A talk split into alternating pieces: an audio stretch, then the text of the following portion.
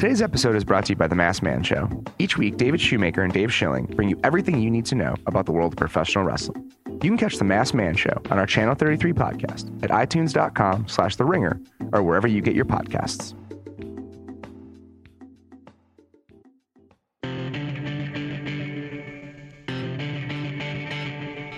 Welcome to the Ringer NFL Show. My name is Robert Mays. I'm a writer at The Ringer. And sitting with me in the JW hallway, I guess, in Indianapolis, Indiana, is Mike Lombardi. Mike, I how are you? I'm great. I think it's a corridor. I'm not sure it's a hallway. Yeah, I've never seen this part of Indy before. It's a corridor. So, uh, just a little inside baseball. We're at the NFL Combine, which is why we're together in Indianapolis. We're doing some on the ground podcasts over the next three days. It's me, me and Mike today, and we'll get Danny and Kelly, Danny and Kevin on as the week goes. But so Indy has this really, really strange interior walkway of stuff where if you don't want to go outside, you never have to. It's It's the the, perfect convention town. It's it's the best. When I you know the first time we came here was '86. First year was '84. We were in Phoenix. The next year we were in New Orleans. Everybody was too drunk to come to the party.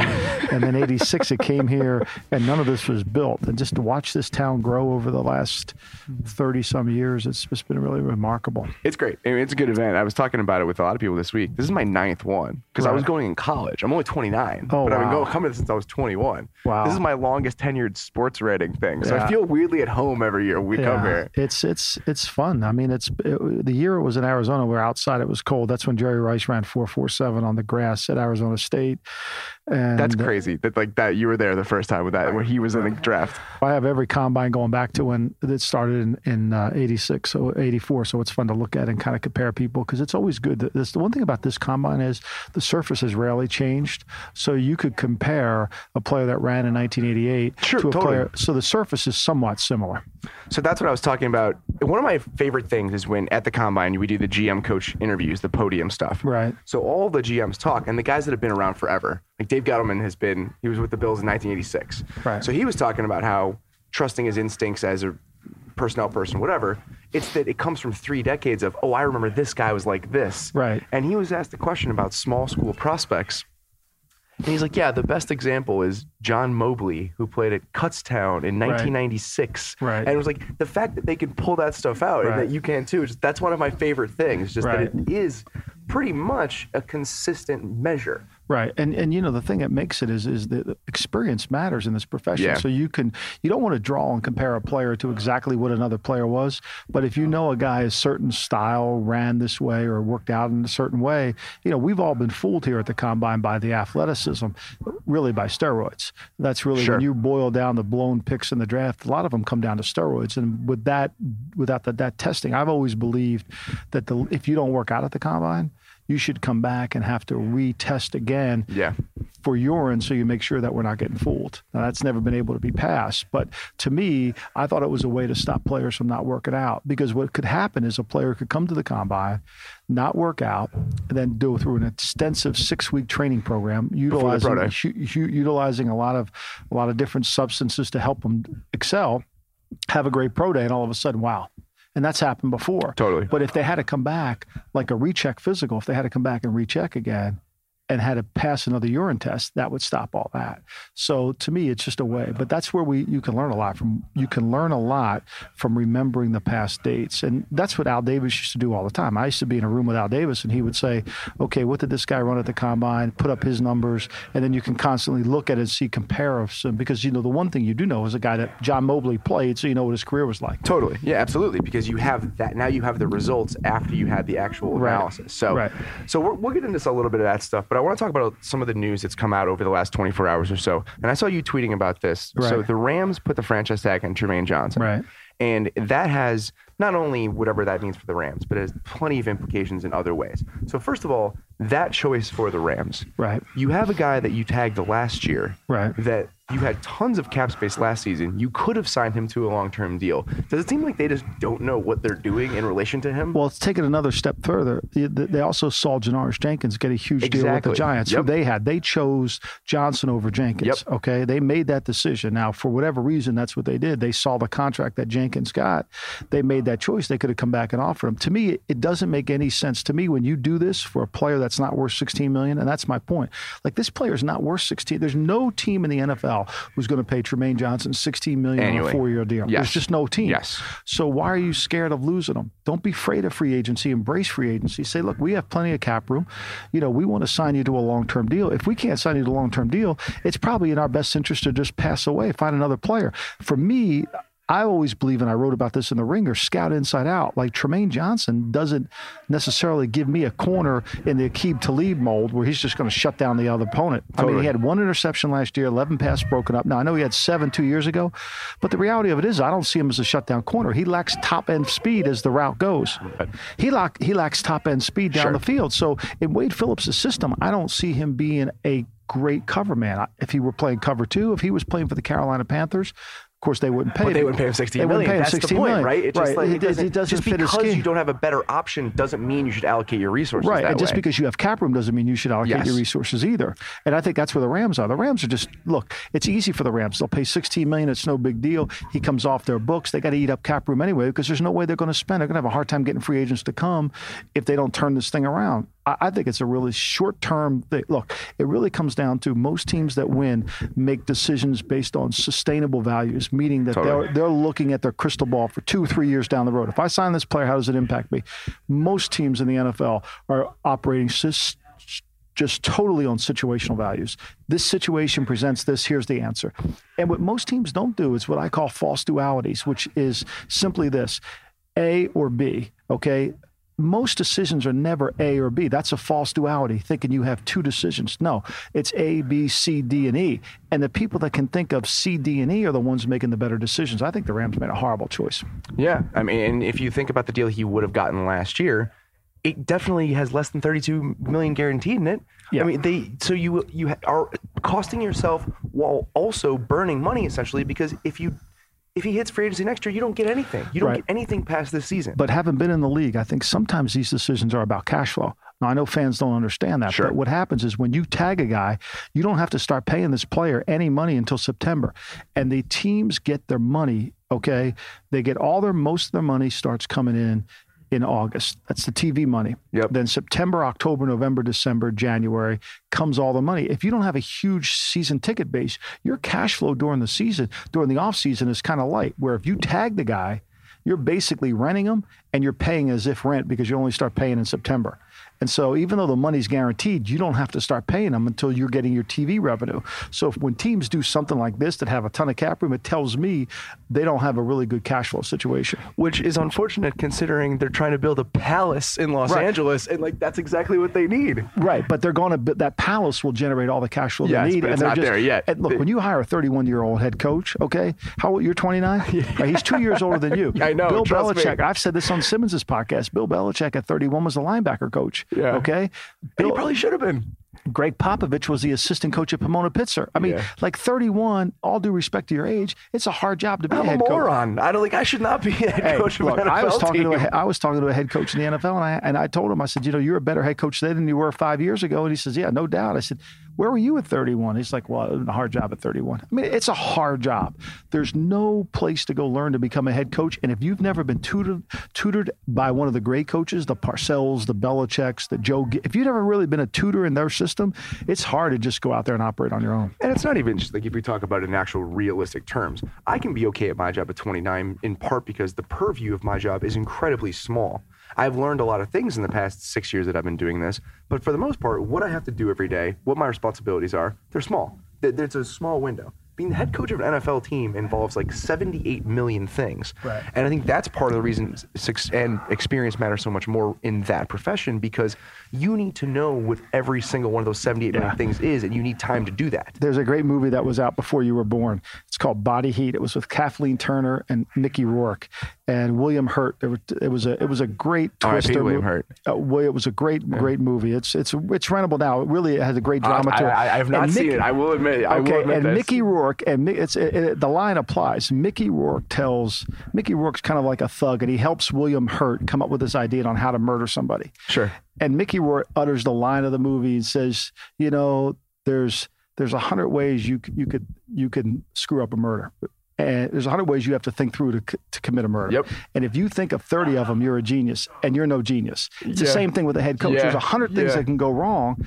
right? Being a head coach, and you can only think of 30 of them if you're a genius. Totally. So I, I always think of that line all the time. Like, like I, know- I like Sean McVay. I think Sean McVay's a really good coach, but he's got such a long, tough road ahead of him. I think it's going to be impossible. Then they do something like this, and they're- you just know he's not getting any help from his front office. Who's mentoring him? Who's teaching him how to do it?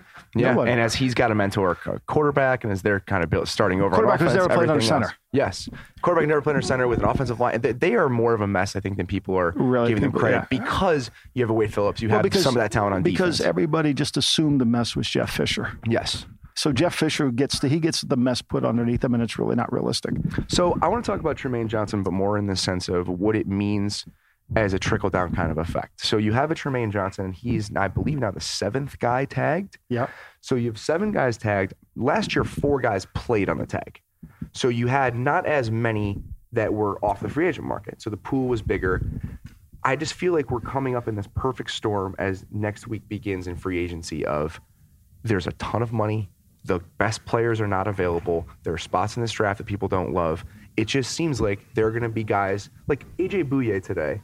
When Trumaine Johnson gets that tag, he's got to be celebrating. Yeah. I'm sure he's just pumping his fist. Do you feel like it's going to be kind of out of control when the market opens next week? Well, week? remember the first four teams have, if you combine what the first four teams have, they have three hundred million dollars available to them insane. in cap room. So yeah, and, and- but you know, at some point, value you have to make a value decision. Sure. And you can't always just say, well, he's not worth it because you'll end up with no player. So you're going to have to decide what you're going to be willing to overpay for. Look, Ron Wolf overpaid for Reggie White. That worked out really well for him. And that got other free agents to come to Green Bay. There's some times where you're just going to have to overpay. But I think on certain positions, like at corner, like I'm not sure you can always over defensive lineman. I'm more than willing to overpay for. Yes. If he's a pass rusher and can dominate, like Olivier Vernon, I think they overpaid for him, but I think it was but a great signing. it. Yeah. But You are always going to overpay in free agency, right? Just by nature gonna- of the guy being on the market, you're going to overpay. Right. Now it's a matter of degree. degree of oh, right and that's right and i think that with all this money you know look if look agents are going to do this they're going to tell everybody san francisco's involved with their player cleveland's involved with their player and jacksonville's involved with their Yeah. player whether they are or not because they know mm. Those three teams are going to spend a lot of money There's like these weapons you can Right. wield. And that's what they're just going to Yeah. say. Oh, you know, we're going to go to Jacksonville. We're going to go. Well, look, you got to be able to play poker. That's what I wrote about. You got to be the guy in, in rounders and be able to see what the tell is. And I think that's that's why this thing here is so fascinating because you see all these meetings and agents want to be seen in a meeting with somebody to sell their client that he has so much interest. And then we read about it today. I mean, we read about it all day long. I mean, this guy's going to get interest from five teams, six teams you know, you just have to be patient and you have to build your team on the long lens, not on the short lens of free agency. Because look, Jacksonville, they've tried to build their team on free agency, and all they do, they're going to cut house in probably in another day or two. How many more guys have they signed to huge contracts that they end up cutting? Yeah. It doesn't work. And part of the reason I think that those guys didn't work out, and I think that I've had I've argued with Barnwell about this like 17 million times. Just like the idea of using free agents to get free agency to get to competence, which matters. It's important to be competent, but if you don't hit the right guys, it doesn't matter anyway. Right, and especially if you don't draft the right guys. Right, and and to me, the you don't want to get good just overspending. Yes. I mean you got to build your team the right way, Totally. and I and I, I just don't seek free agency. To me, I, what New England will do is take the first week off of free agency. Yeah. you know they'll wait to see. That's why New England's not going to franchise anybody. They're going to wait to see who's what the market really is for all their players, and they're going to make an individual decision based on that, and realize there's no player bigger. I mean, Chris Long already said he's not going to sign back. Now that's more because of the way they run their scheme and how Yep. he's taught to play, but Yeah, he's not a five technique defensive end. I'm sure he hated that. Right, exactly. and, I, and, and more than more than that, I think it was just the way they want to rush the passer. Sure. The- you Yeah. know, they don't want to ever go around the quarterback. They want to go through the tackle and the inside shoulder. So, but they'll, they'll let the, they'll let free agency play out to them, just like the good teams will. Because if you make a dumb decision, it's going to cost you. So when you're looking at, first of all, uh, I want to go back to this one thing because we're talking about Jacksonville. You know, you mentioned San Francisco, everything else. I think the big player for me that I'm curious about as we move forward next week is Tennessee, because of all the teams that have a ton of money, they have one very big exception about them. They have a real team and they have a real quarterback. Right. So I feel like they're the team with 70 million or so, or whatever they have, 56. It's up there. They're in the top five that can make a big splash with one or two guys and get to a point, especially on offense, where we're sitting there at the start of next season being like, okay, Like that, that I, I, I'm into what's happening there. Right. They're the exception to me in that group. Right. I think that they have to, they can build their team and they can also do it for 17, 18, and 19. I think if I'm Jon Robinson, I'm looking at where I am right now. I want to, I want to build this team to where I know it. I'm going to get an extension on Mariota. I want to build a team so that I know I can keep this team intact for the next five years because they got some really good young players. They need pieces, whether they sign sign a receiver or not, but they have two first round picks. So they're going to The fact they're five and eighteen is just it's crazy. The Right. fact they're, gonna they have get such a really war chest right now. Right. And, and the, the worst thing they can do is mess up their locker room.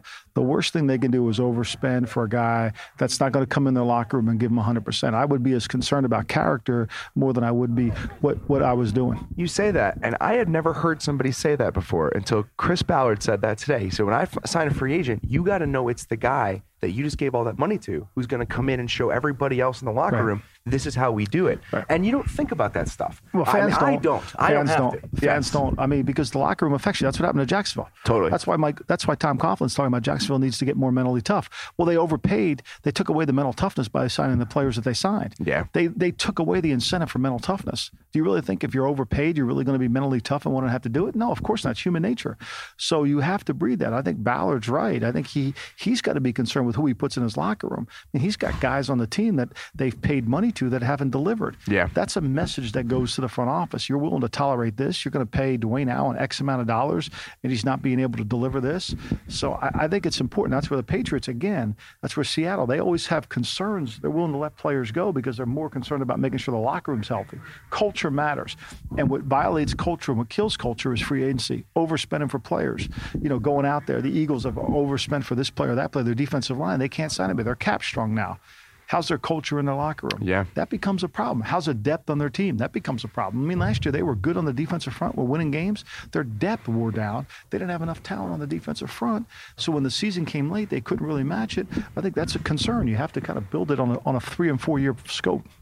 So one other thing that I heard today that I thought was interesting was Rick Spielman talking about Peterson, and just in the guise of we don't know whether he can come back because what we're talking about, all that money, those kind of shadow teams that anyone could throw out to pump up a price.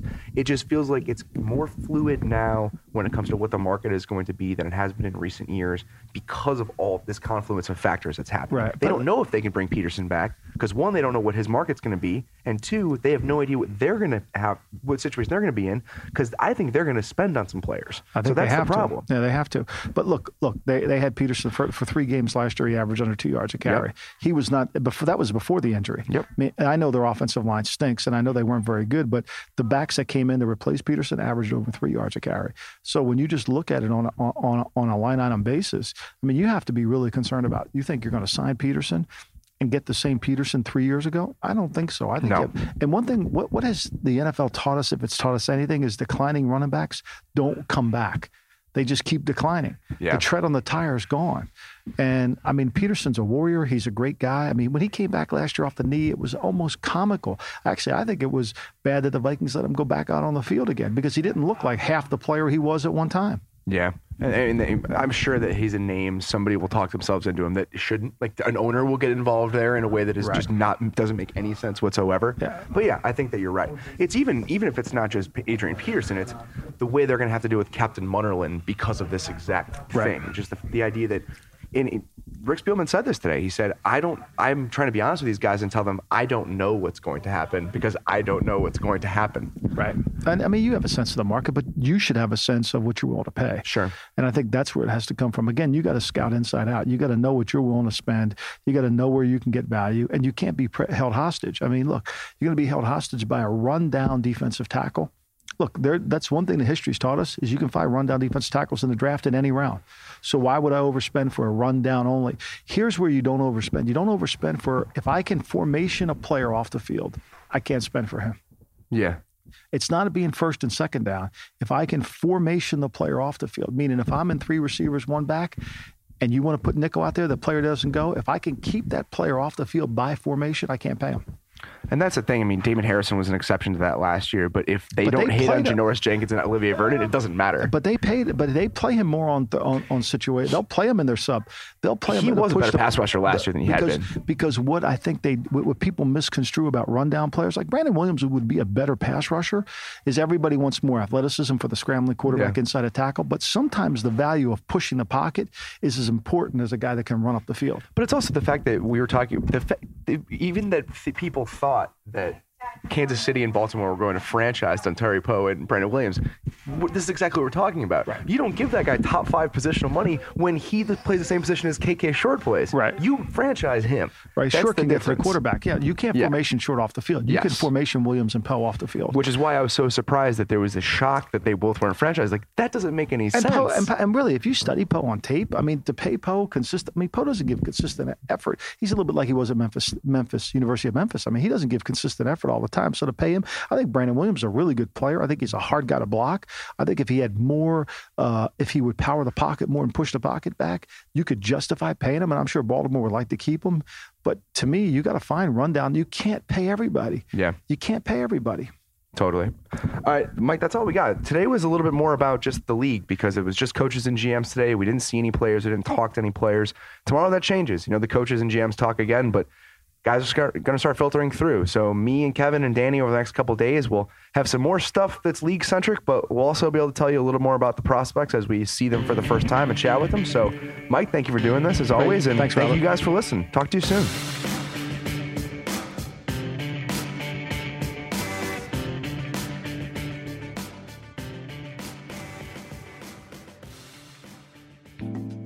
Some people still don't get podcasts, what's out there, and how to listen. You can help that with a click. Right now, think of someone you care about. What podcast would they really love? Got it? Now go do it. Hit the share button on the bottom left of your screen. If they don't know how to listen, offer to show them how.